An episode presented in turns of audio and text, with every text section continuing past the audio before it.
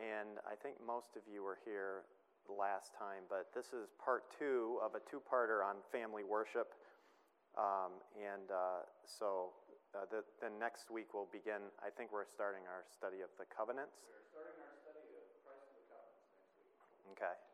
So imagine we'll be getting some reading assignments for that. First two chapters. First two chapters, okay. okay, well, let's open with a word of prayer. Heavenly Father, we're very thankful that um, we're able to gather in person today. Um, we thank you for the privilege of coming together to study your word and to think about important things, uh, especially about how we work out our faith in our Christian lives. So we pray that you would be with us this morning by your Spirit um, to encourage us and challenge us where we need to be challenged, uh, that we might be more conformed to the image of your Son, in whose name we pray. Amen. Okay, so um, like I said, this is the second part of a two two parter, and last time was more the biblical um, basis for family worship, the benefits of family worship, um, what it is, um, and um, the the session today is going to be more. It's going to be very practical. It's going to be about well, how do you do family worship in your home, and um, so I'm going to start with a really brief review um, for those of you who weren't here last time. Um, we looked at the fact that family worship, particularly in our tradition, our Reformed and Presbyterian th- tradition, has a rich history, and it's actually described as a duty in our church standards. In the directory for worship for the PCA, for instance, um, we took a look at that. And then the main uh, takeaway from last time was that we want our lives to be, to be characterized by worship. We are worshipers of our living God, and um, our, whole, uh, our whole lives should really be ordered um, to worship Him. And um, along with personal devotions and public worship every Lord's Day, um, that sets a rhythm for our lives for worship. Family worship is another way of doing that to provide order in our lives as worshipers. And we looked at um, many of the biblical exhortations that family worship addresses raising godly families, knowing the Word of God, praying, um, praise and singing, and growing in godliness. And uh, we spend a, a good deal of time on these. I'm just summarizing here what we covered last time. And um, family worship is uh, a way to fulfill many of these biblical exhortations. And I wanted to reemphasize that it's a, a spiritual discipline because it takes work. You have to work at it, you have to do it intentionally, like a lot of the other disciplines that we have in our Christian lives. Then we looked at a lot of reasons for practicing family worship. Um, I've already mentioned this because we're worshipers. That's probably the number one reason, and our lives should be characterized and ordered by worship because we naturally forget to worship or neglect worship, or I said here, worship the wrong things. Um, and then we talked a little bit about how family worship is a way of acknowledging us as God's covenant people and identifying us and setting us apart, just like worship does on the Lord's Day. It sets us apart as God's covenant people. And then it builds godly families in the home, the relationships. We talked a little bit about that, how um, family worship is an excellent way to nurture um, family relationships. And it finally, it promotes a Godward orientation that permeates our homes. So, our homes, we want our homes to be uh, places where God is center in everything that happens in the home. And when we come together daily for family worship, it's a way of fostering that Godward orientation. And I um, came across this quote by A.W. Pink um, that says, it puts it this way Because the Christian is not his own, but bought with a price, he is to aim at glorifying God in every relation of life.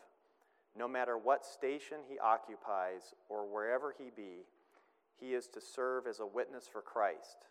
Next to the church of God, his own home should be the sphere of his most manifest devotedness unto him.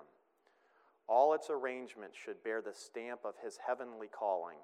All its affairs should be so ordered that everyone entering it should feel God is here.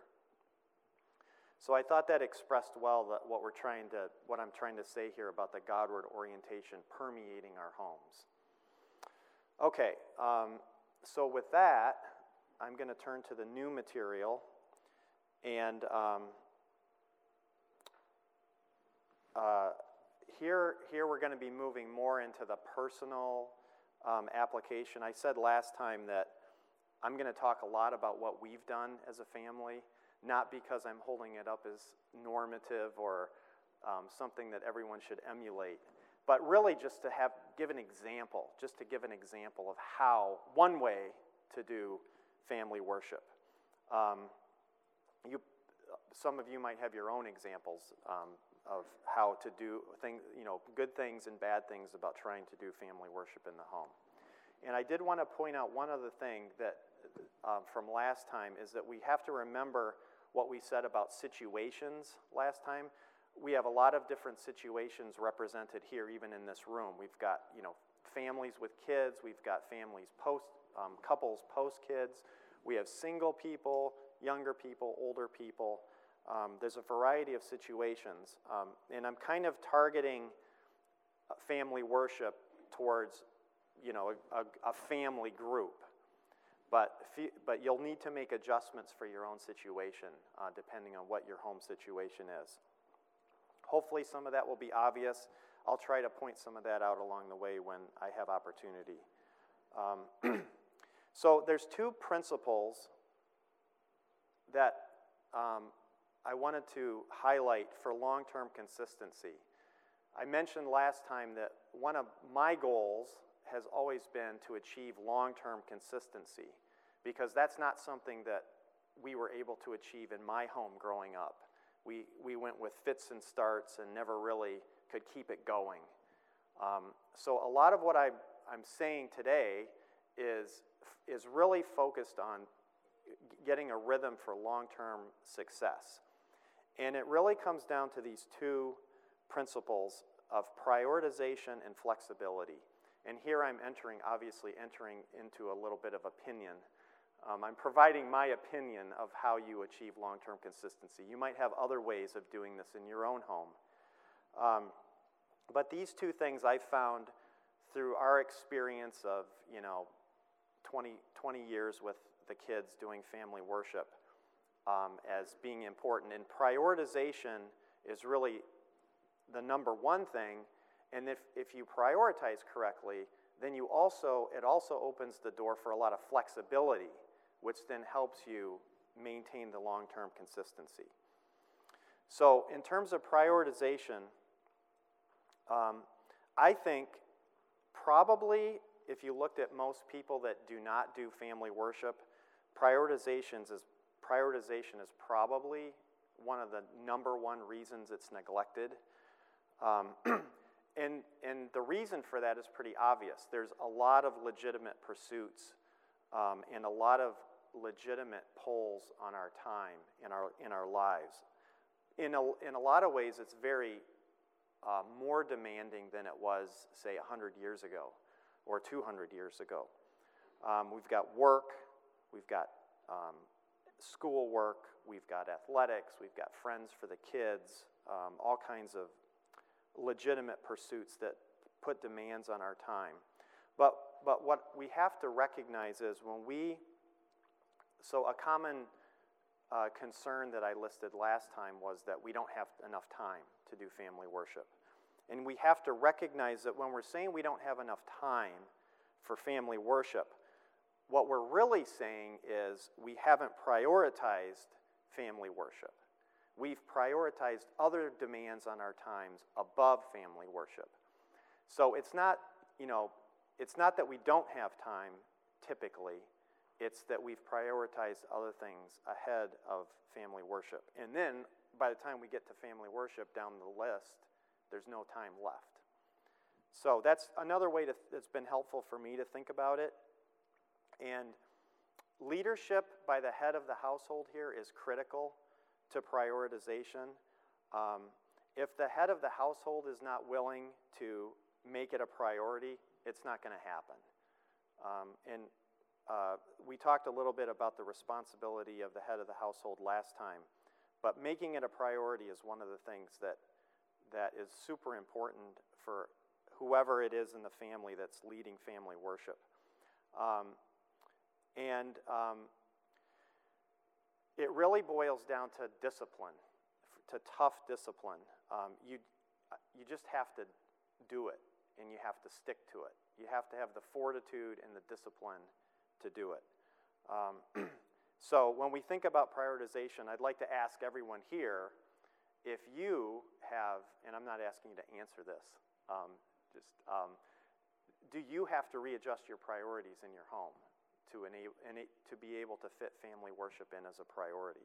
Hopefully, last session, I convinced, I tried to convince you that you ought to make it a priority, um, that it's an important thing in our lives. So this is where kind of the rubber meets the road today. Um, do you have to make adjustments in your home? And, I, and I'm, I'm speaking from experience. We had to make adjustments in our priorities in our home to be able to uh, sustain the long term consistency. So I'll just throw that out there for you, um, but I'd like to encourage you to Think about your priorities and then get into the discipline of sticking to it.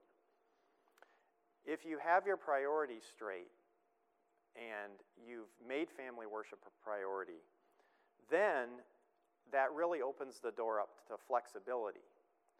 Um, and I've found in, in our experience, being flexible is really the key to maintaining an ability to keep it going.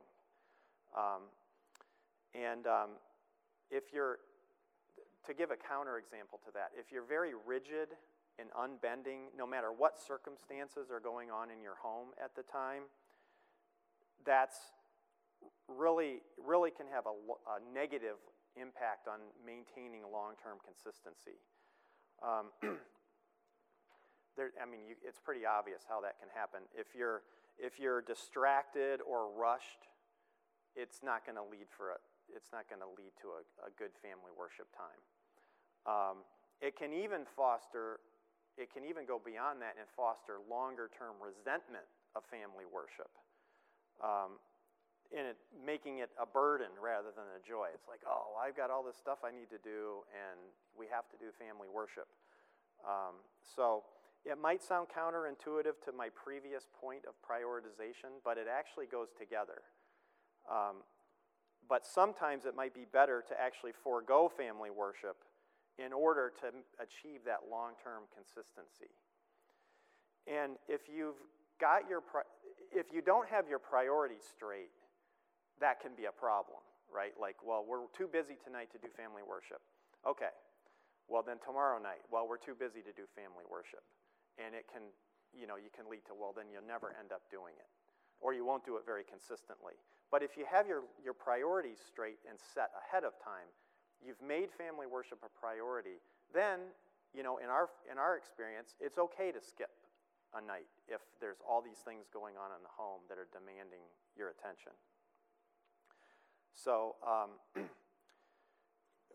there's things like maybe people are missing, maybe something came up, um, maybe there's some pressing need. So maybe you don't want to skip family worship, but you want to um, make it shorter. Um, cut out, you know, just do a shorter time um, of family worship. And when, when that's happened in our home, I'm going to talk next here about the elements, um, or in a few minutes, about the elements of family worship. But in our home, whenever we've been pressed for time, we have a, we have a priority within family worship. We always pray we can always make time for prayer. And then, you know, we'll do like a short Bible study, and then usually singing is the thing that gets lopped off. I'll talk more about that in a few minutes. But if we're pressed for time, sometimes we have to make adjustments like that. And in our family situation, that has made it so that we're able to maintain the long term consistency because we haven't, well, my kids are all here, they could tell you. Um, but they, I don't think we've developed, any of them have developed a resentment to family worship or a reluctance to do it. Um, they're, they're all looking at me with goofy looks on their faces, so. Um, so, um, flexibility is not an excuse to make a habit of skipping, but it is a way of not worrying about having to adjust to circumstances, if you can put it in those terms. And that will look different for every family, I think. Um, so, next thing on any questions or comments about that? Just in, in, from your previous slides, I was looking at that prioritization, and as a program manager, I recognize exactly what you're, that, that's relevant. But I'm, I'm wondering if identity, you know, who, whose we are, and, and do we believe that is, is kind of that, that should be on that list, uh, as maybe a, a manifestation of, uh, priority? Uh, because there's, we spend more time in the world, uh, you know, we're in this world, we don't have to give up the world, so, uh, you know, the value of family worship is reminding ourselves who we are is, to me, is, you know, kind of the fundamental, because we do need that reminder. Yep, yeah, and that's, that's the point I was trying to make in the reasons for doing it with the call, but I hadn't tied it in my mind to prioritization. That's an excellent point. Yeah, because we're worshipers and because we belong to the Lord, it ought to be a priority for us. Yeah, thanks, Scott. Okay, I'm gonna. Um, oh yeah, Greg. So I think one of the things that I struggle with is how much, like how many times per week is gonna be appropriate. There was a time where we were trying to do it every night, and that got overwhelming. Um, I don't think it, it was breeding resentment, but it was, it was hard to sustain. And kind of what's working for us is once a week with, um, kind of assignments for the kids to work on in their, in their own devotion, but I was curious how many nights a week you did it with your family. Yeah, I, um, I know exactly what you're what you mean by that, Greg. Um, I my own opinion is that once a week is not enough because it doesn't put you in the rhythm of worshiping as a family every day. Um, but we we I think when the kids were younger, we did it every day. We didn't do it on Sundays because we were in church. Um, and I'm going to talk a little bit more about when and how long here. Actually, it's the next point. But in our, in our later years, when the kids were older, I think we've settled into a Monday through Thursday because we had a lot of things going on on Friday nights, typically people going to youth group and things like that. So we've kind of settled into a longer term thing of four times a week. And that, that's different when we're on vacation or something. Um, I'll talk a little bit about that too. But I think it's, you know, ideally it's good to do it every day, at least during the weekdays, I think. Um, but uh, that's where the time, how long you're taking to do it, and all that, which is my next point here, so I'll just go, go right into that. Um, a natural question comes up what, what is the time? Um, when, when do you do it? How long should you do it? Um, and I kind of already just said what we do. We, we've tried, I think this is, this is where it really gets family specific, on especially when you want to do it and how long. Um, this is an area where growing up, my fam, my parents were never really able to find a time that worked for everybody. And um, what, what we've tried to do is we've always tried to eat together as a family for dinner. And so that's a time, you know, earlier, earlier on, I'm leaving, I'd leave for work before anybody else was up in the house. And so the morning is, wasn't going to work for us. So we, but we're all in the home together in the evening. That might be backwards for some people. Some people might be more together in the morning. Um, and I mentioned last time the Puritan practice was twice a day family worship, morning and evening. So um, you know, there's different times that work for people. We've tried to eat together as a family, and because we're all together as a family, we just kind of extend that block of time when we're all there. And we typically go right to family worship right after dinner. We just clean the table off, go into the other room for family worship. And that's what we still do today. So it takes advantage of having everyone present. It avoids the, you know, we've, in the past, we maybe came together later in the evening, and that was a problem because we couldn't, you know, everybody goes off and gets started on stuff, and we couldn't get everybody back together again easily. So we kind of have just settled on this pattern. And we did do, um, when the kids were younger in particular, Cynthia would do a, a devotional time with them in the morning when I was, when I was at work. So, um, but that, I would consider that more like the personal devotion time they were, then the kids are too young to be doing it themselves. So that's more like the pers- on the personal devotion side. And I talked last week, um, I didn't mention this in my review, but family worship is not a substitute for personal devotions. Um, you should really be, you, you, need your own time in the Word and meditation and thinking about things and praying as well. Um, what's the right duration? Who knows, you know. Um, our practice has been 30 minutes is kind of about what we, I think, what we average probably. Sometimes, if we're pressed for time, we'll do it shorter and we'll cut something out. Um, but we also, likewise, the other way is we don't feel that we don't feel pressure if we're discussing something important and it goes on for 45 minutes. Um, I don't know, it might have gone on for an hour sometimes. Um, so that's a, that would be unusual. I don't think that would be sustainable, at least not in our home. So, kind of 30 minutes, 20, 30 minutes, I think, is a, a reasonable time to set. Um, and then that brings us to inevitably, I was thinking about ideally, we have this picture in our mind of what family worship should look like ideally, but it never looks like that really. There's always things coming up, probably at least once a week in our home. There's a, a non standard situation that comes up. Um, some of those things might be um, you're pressed for, for time. Um, there's something going on, there's some, somebody has to be somewhere. So, what we've done there is we just, we're flexible and we keep it short if we have to. We always, I mentioned this before, we always try to pray and then study and then sing. Um, sometimes there's people absent. Some of the family is not there at all. Um, our practice there is do it anyway. Um, and we, sometimes we would adjust the content if somebody is missing because if there was continuity required for a study that we were doing or something like that, we would just do something else while that person was absent. Um, sometimes the, the leader of family worship might be absent.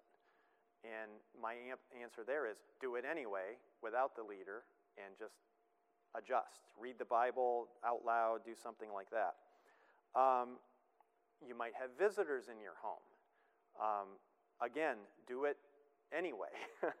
um, we, uh, one of Olivia's friends was over um, the last, actually, I think he's been with us twice recently for family worship, but the first time he was here, um, we went ahead and had family worship, and he came up to me afterwards and was talking to me about it.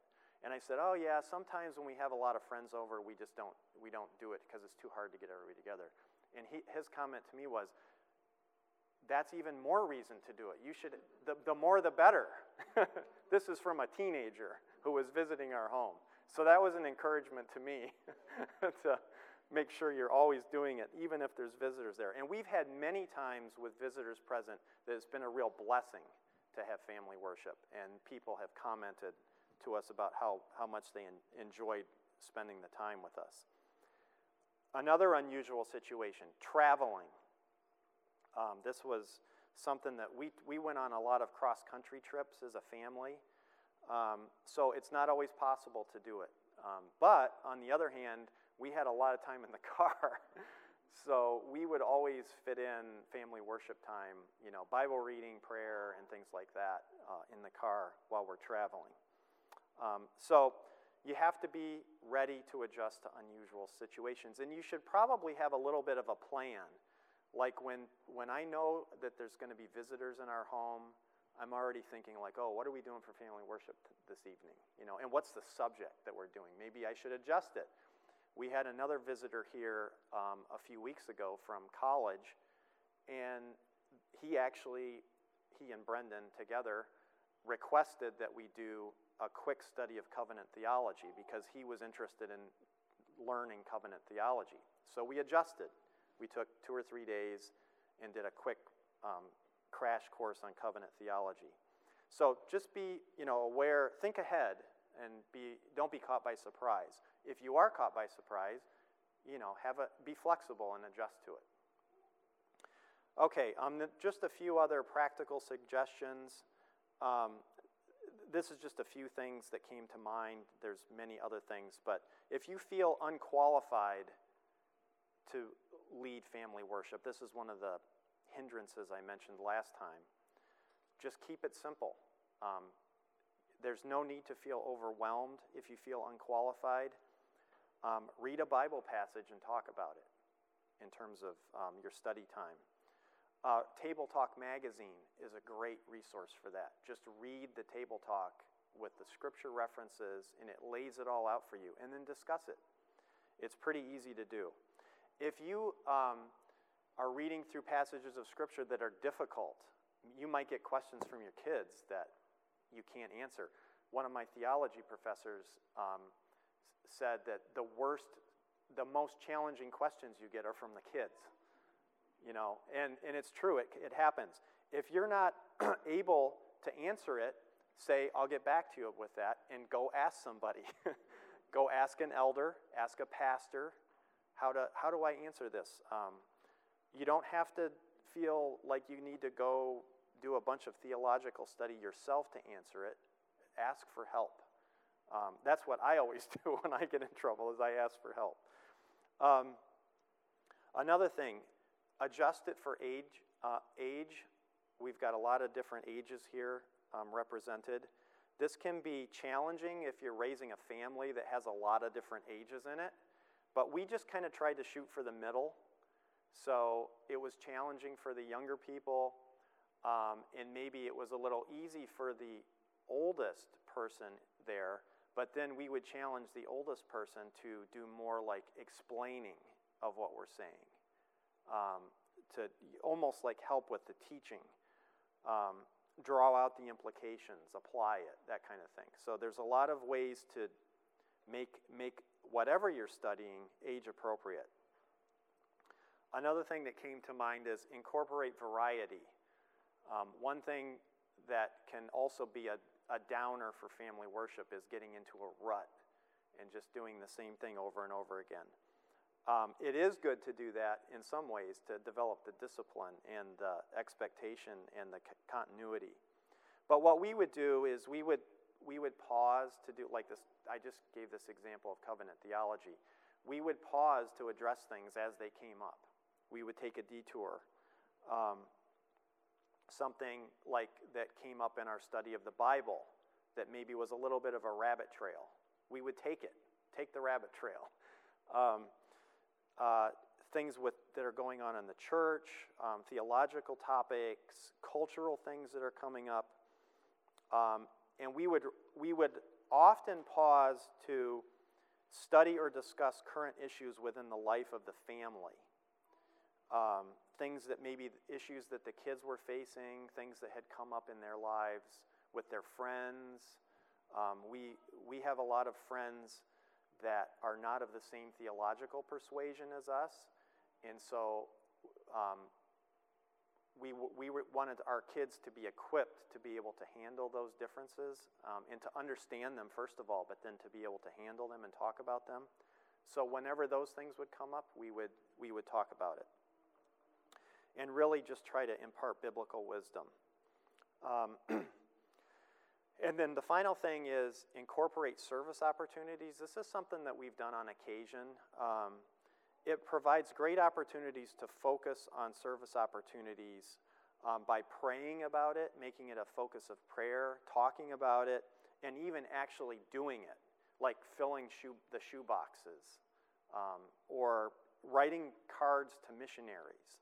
you can do that, incorporate that into your family worship time. Um, it's a good opportunity to um, do do those those things that are gonna they're gonna take time out of your life. Um, you can do it together as a family. Um, that's pretty much all I have to say on logistics. I can see I'm a, way behind where I wanted to be, so I'm to just keep plugging on um, and talk about the elements of family worship. And, and here I'm really to just be describing what we've done, um, and you can make adjustments for your own um, uh, home. Um, prayer. So I'm going to go in the order of prayer, singing, and study because there's a lot more stuff on the study side to talk about, um, and I want to make sure we get through all of them. So I'm going to start with prayer. Um, as I mentioned before, prayer is, um, we've made prayer the highest priority. So if we're pressed for time, we always try to gather together and pray. Um, and there's many different ways to organize prayer.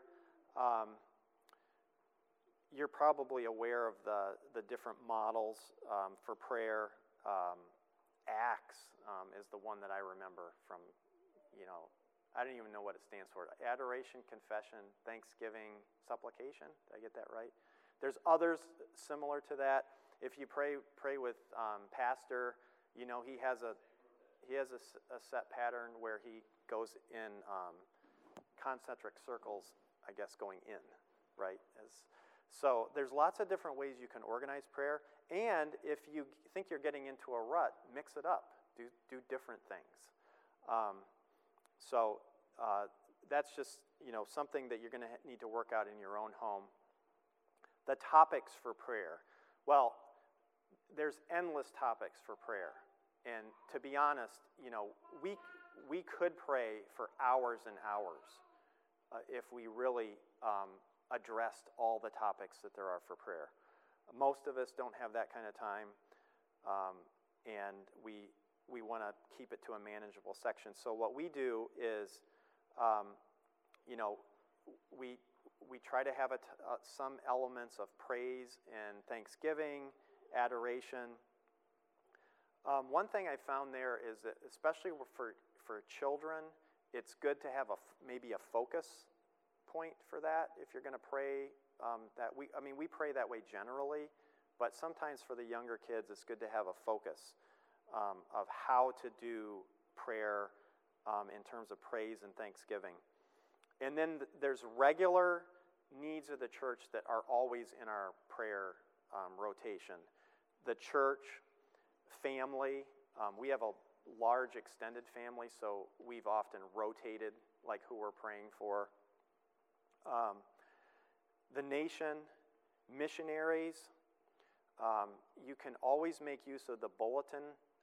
Um, our bulletin every week has a family of the week and a missionary of the week and a persecuted church of the week.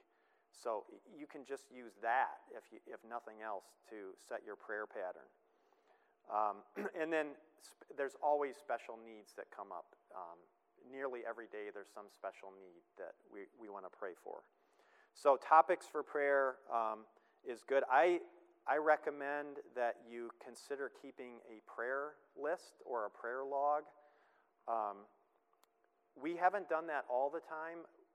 Where, where we've tended to do it is when the prayer requests were getting really long and hard to remember we would start writing them all down, especially longer term needs. We would try to, we would tend to lose track of the ongoing perennial prayer needs. Um, they kind of fall off the radar screen after a while. Um, so, keeping a prayer list is, is good for that. Um, and it also allows you to record answers to prayer um, in your prayer log. Um, who should pray? Um, my answer is everyone should pray. everyone in the home should pray. There's lots of different ways of organizing that. You can go around to do short prayers by everybody. Um, we've done that sometimes. Our practice has usually been to break up our family in half, and um, one day half of them pray, the next day the other half pray, and that's kind of how we've rotated back and forth. um, two or three people praying at a time in longer, longer prayers. Um, you can just have one long prayer, have one, long, one person pray. There's lots of different ways to do that, but I would encourage everyone to pray get, and get the kids involved young um, so that they learn how to pray. And, um, and that brings me to my, um, I think my final point on prayer is prayer time is also can be viewed as a time of instruction for our kids and improvement for all of us. Um, I think we all have room for improvement in prayer, and our homes should be households of prayer, and especially the parents and the leaders should strive to be better in prayer. Um, we should instruct our children. Um, one, another thing with kids that we've noticed is it's really easy for kids to um, pray for things, for prayer requests. It's, it, please God, help this person, help that person. It's harder to get them to do the praise and the adoration um, because that, that really takes a, level of spiritual maturity, I think, um, that doesn't maybe come as naturally as just asking for things. So that's, a, that's an area where parents can really help to instruct the children on how to pray more generally, to praise, or more generally for God's kingdom. And then finally, we learn to pray by praying and by hearing other people pray well. And um, it's not something that just happens without effort. And so um, it's something that we need to work at. I think all of us, like I said, have room for improvement there and can continue to grow in um, our, our maturity in prayer. Um, I was going to cover resources at the end, but I think I'm going to just cram it in now. Um, I've got a handout up here for anybody that wants it that has resources for family worship in all of the different categories. Um, and on prayer, there's, there's, there's probably hundreds of books on prayer out there. My personal experience has been that it, they're not that helpful. I don't know if I'm alone in that. But um, um, there, what I would do is if you're interested in resources on prayer, I'd ask a pastor for, rec- for their top recommendations. Um, I found two books, I put two on here that I found particularly helpful. Um, one of them is by Douglas Kelly. It's entitled, If God Already Knows, Why Pray? Which I think is a question that a lot of us have sometimes when we're praying. Um, and so it's, it's written by a Presbyterian um, seminary professor and pastor. Um, the other one, which uh, the other one I liked, is Paul Miller, A Praying Life. Um, I know the women have used that in in their uh, book study time. Uh, that's probably the most memorable and practical book I've read on prayer, and it really is developing. I guess, but you would tell by the title, it's developing a life of prayer, like so that you you're praying um, regularly. There's lots of other books out there. Some of them are pretty good. Um, if you're interested in reading about prayer, I would suggest that you ask uh, one of our pastors for a recommendation. Um, moving on to the next uh, topic here, the next element of family worship is singing. Um, uh, I'm, I'm uh, trying to adjust in my mind what to do here because I'm 20 minutes behind what I, where I thought I would be. I'm going to have to cut some stuff out. Um, singing, maybe I'll cut out a lot on singing here. Um, it presents, singing presents a lot more challenges, I think, than, um, than prayer does. We can, it's, it's pretty easy for all of us to pray. Um, it's a little harder um, to sing, um, but it does present many opportunities. Opportunities. It prints, presents opportunities to um, learn, learn our hymns in our hymnal. Um, when we know the hymns, we're able to sing them more confidently and also to focus more on what the words are saying if you're, if you're not trying to just learn the tune. Um, I'm sure some of you have discovered that just in singing in church. Um, we found that singing out of the hymnal at home is a good way to be better singers in church. Um, it really helps us to memorize hymns and lyrics. Um, I'm continually astounded at, you know, when you're reading a book or you're hearing a sermon and a pastor includes a, an appropriate stanza from a hymn, that obviously they, they weren't researching that. It was in their heads and it came to mind while they were preparing their sermon. And um, that's something that I've um, envied that I would be able to do that more, bring hymn lyrics more to bear. Um, so, singing hymns at home daily is a way to help with that.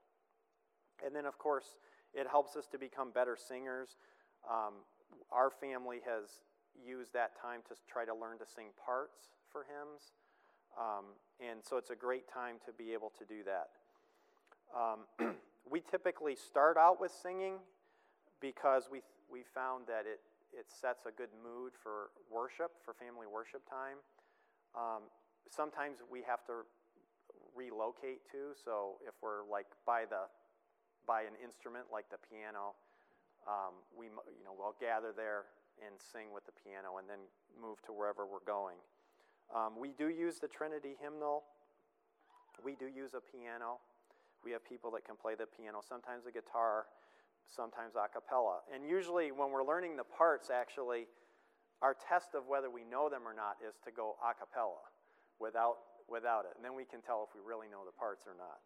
Um, we have done contempor- favorite contemporary hymns or songs at times, children's songs when the kids are younger. There's lots of resources out there for that. We sing Christmas carols leading up to Christmas. Um, and, you know, there's just a lot of variety that you can uh, include for singing. Um, instruments are good, but if you're instrument challenged in your home, there you can sing a cappella, and there's also other um, resources out there. Um, if you're singing a cappella, it's good to have a, a, starting tone, either from an instrument or from an app. Now, I think you can have an app that does that that starts you out on the right um, note. Um, there's lots of accompaniment, re- accompaniment resources.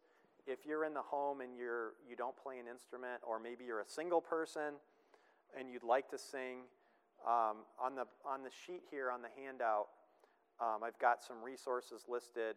The Trinity Hymnal um, on the OPC website, there are two resources available to have the, the hymns played for you. One of them is um, just right online. You can bring up the lyrics and hit the play button, and it will play a piano accompaniment to the entire hymn, all the verses. So that's an easy way to do it if you don't have an instrument in your home. Um, there's also downloadable files that have organ accompaniment to all the hymns in the Trinity hymnal. Um, for free, you can download that at the OPC website as well in MIDI or MP3 format. There's other uh, online resources that I've listed here that I won't go through right now in, in uh, because of our time. Um, there's lots of resources out there to have hymns that you sing along with if you don't have a musical accompaniment available. And uh, that I'm kind of skipping over here. That brings us to um, Bible study. And our goal for Bible study has been to, um, first of all, instill knowledge of the scriptures. Um, and then uh, what, we've, what we've done in our home is really gone heavy on Bible reading and Bible study while the kids were growing up because we really wanted them to have a good foundation. Um, and then as they got older, we moved into more application of the Bible, some theological topics, some application. Um, and uh, that's just kind of the way we've done it. The narrative study Bible, the no- narrative story Bibles are very helpful when the kids are young. I've got a bunch of show and tell stuff up here that I'm not going to have time to go through, but one of our favorites is the Children's Story Bible by Catherine Vos. It's basically, you can see it's a pretty big book and it's pretty it's all text. There's there's some artwork in it but it's not a picture bible. Um, it's basically a paraphrase of the entire bible for younger kids. And we went through this multiple times. There's other um, actually corey steele brought this to our attention it's called the biggest story by kevin uh, DeYoung, and it's it's a very sparse retelling of the entire history or the story of redemption um, with a lot of colorful artwork. So, this is a, a really cool new kind of resource available. Um, there's another one that I forgot to bring called the Jesus Story Bible. Um, I think I have it on here. The Jesus Storybook Bible by Sally Lloyd Jones. And it's a paraphrase retelling of the Bible story, also for younger children, I would say. But um, I, I, actually was rereading it this week in preparation for this, and it really is good in terms of connecting how the whole Bible is about Jesus. Um, so that's a good resource that uh, people have recommended to us that we ended up using. The, my, our final family favorite is Dangerous Journey. This is a wonderful, short version of Pilgrim's Progress with fantastic artwork, and it retains the original language too. So, this is a family favorite. You can see it's all falling apart. We've used this many times. It's good for adults too. it's, it's a great resource. Um, but um, so there, there's some resources on, on Bible. Um, we've done a lot of different things during our study time. Um, Bible study, we've studied the Westminster Confession of Faith. We've studied various topics in theology that came up um, in our kids' lives, um, eschatology, for example. If questions come up in the, in the lives of our kids, we'll follow that rabbit trail, like I mentioned before. And then it also provides, this time, um, also provides an excellent opportunity to study the catechism. Um, we've incorporated it a time to recite either scripture memory or catechism answers um, that we were memori- memorizing. And um, it's, I think it's really important to memorize the catechism um, because it's such a helpful guide to the Bible, to biblical theology. Um, but you can use the catechism actually as your content for family worship too, or the confession, either, either way, or use them together. Um, if you're looking for, a, for material, it's, you have that rich resource right there. It's very easy to just read a section in the confession and then just discuss it with your kids or with your family. Or if you're an adult, study it in more depth. There's um, a number of resources available for that. Um, two, two that we've used. Um, one of them is called Training Hearts, Teaching Minds by Starr Meade. Uh, it's published by P&R. This is a short daily devotional based on the Shorter Catechism. It's pretty good. It's really short. Every it has something for every day. Um, a scripture reading, and then basically just talking about one of the catechism questions in plain English. Um, one downside to it is it uses the modern version translation of the or tra- modern ver- modern language version of the catechism, but you don't have to use that. You can use the the original language and still use the devotional aspect. Um, probably still, I my favorite for the catechism is still G.I. Williamson. It's kind of uh, primitive in a way in the way it's published in the artwork. Here's a good example right here of the kind of artwork you get.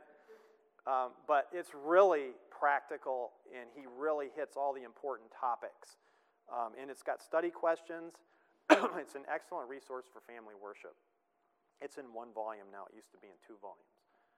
Um, and um, so, cat, uh, incorporating catechism is a great way to do, um, great thing to do in family worship. And then discussion, I've mentioned this. Family worship provides an excellent, safe context to discuss the things that are coming up in our lives and really to bring big, biblical wisdom um, to bear on those uh, topics as they come up. So these are just some bullets that summarize that. Um, I guess I'll just uh, finish off here. I know we're out of time. Um, just a couple other resources to make you aware of. Some of the things that we've done. we've, um, let me get to my, uh, the right place in my outline here.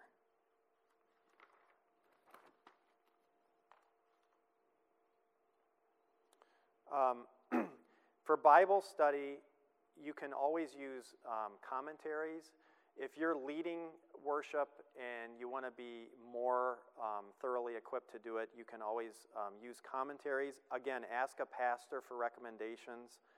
Um, there's devotional commentaries that are good for reading aloud during family worship. Um, things like Living Life Backwards, which is a book that a lot of us are familiar with recently. Um, William Hendriksen's More Than Conquerors is a, is a version of Revelation. It's a commentary on Revelation that's really devotional. Um, those kind of things are easy to read aloud. There's lots of study guides available.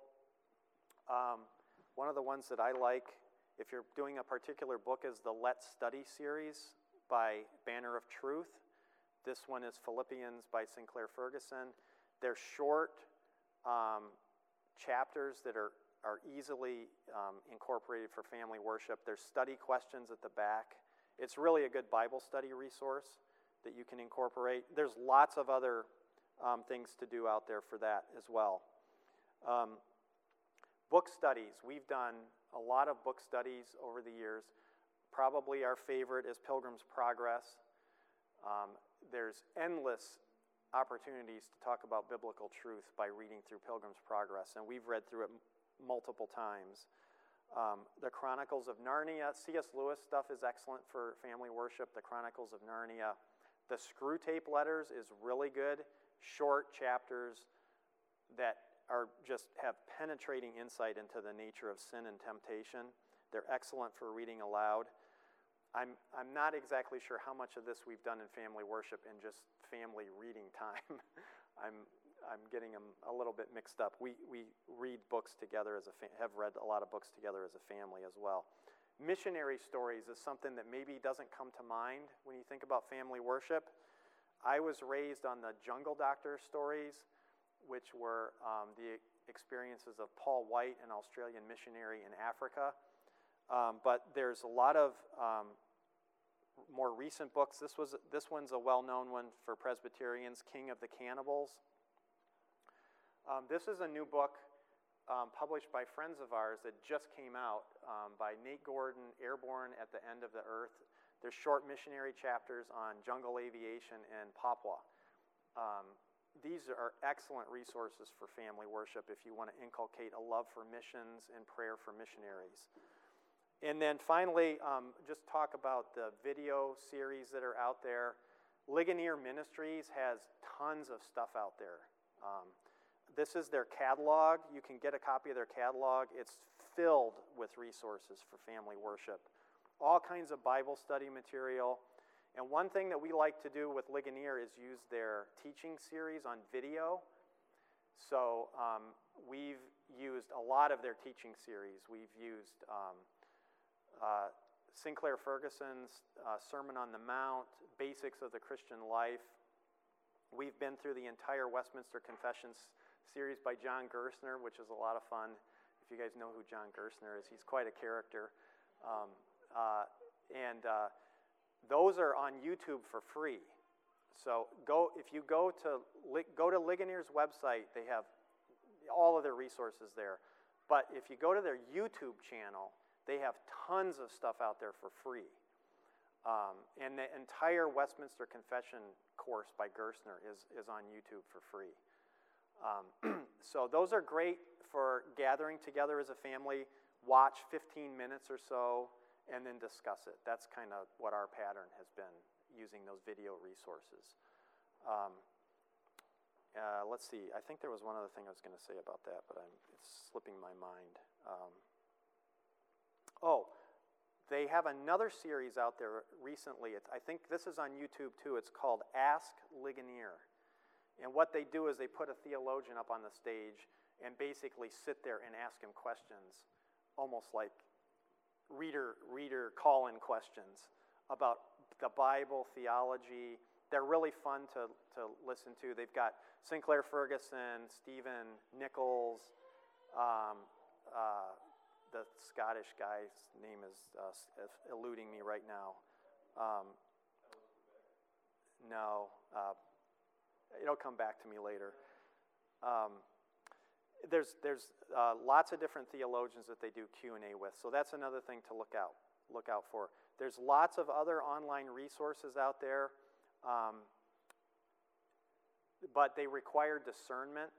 So if you're getting an online resource and it's not by a reputable Presbyterian Reformed source, you might want to ask a pastor for, you know, who is this person and is this a worthwhile thing for me to do?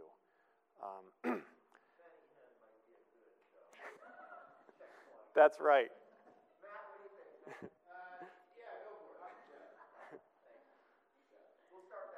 I'm sorry.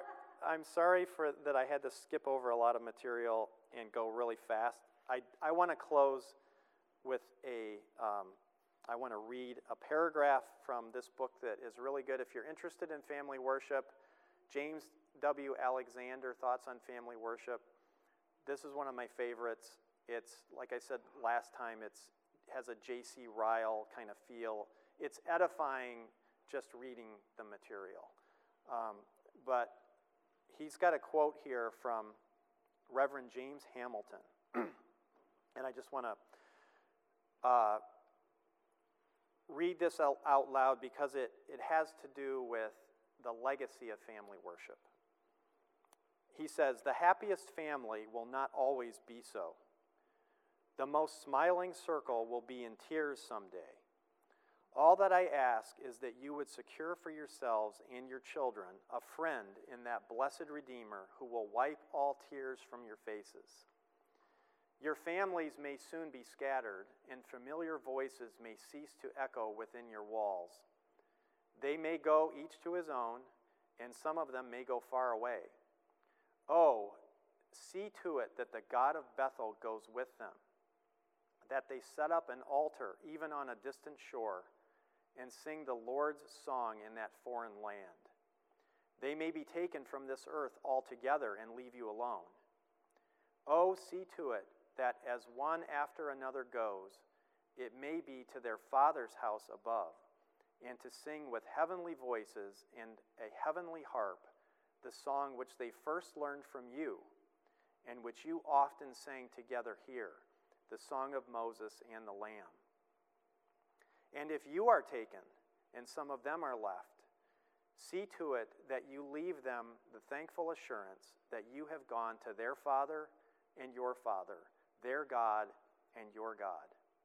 And in the meanwhile, let your united worship be so frequent and so fervent that when you are taken from their head, the one whose sad office it is to supply your place as priest of that household shall not be able to select a chapter or a psalm with which your living image and voice are not associated, and in which you, though dead, are not yet speaking to them. And thus, my heart's wish for you all is when soon or late you reach that coast or life's rough ocean driven, may you rejoice, no wanderer lost, a family in heaven. so I'll just close with that and let's pray. Heavenly Father, that is our prayer that um, our legacy would be uh, that we were lovers of you and worshipers of you, not by anything that we did, but by your amazing grace to us in our Redeemer, the Lord Jesus Christ. We pray that you would build godly families in this church. We pray that you would help each one of us to be better worshipers of you. We pray that you would give us the discipline and the fortitude that it requires to practice our Christianity daily in our lives and in our families. Uh, we pray that you would um, constantly draw our attention and our uh, affections to our Savior, and that you would fill us with your Holy Spirit. And as we put away our, our feebleness and our sin, um, mortifying the flesh to become more and more conformed to the image of our Savior. We pray now that you would bless our time um, as we come to worship you in a few moments. Uh, we pray that we would be good hearers of your word and that, that our worship would be pleasing in your sight. And it's in our, the name of our Savior we ask these things. Amen. I have stuff up here if anybody's interested in looking at samples. Oh, and I also have handouts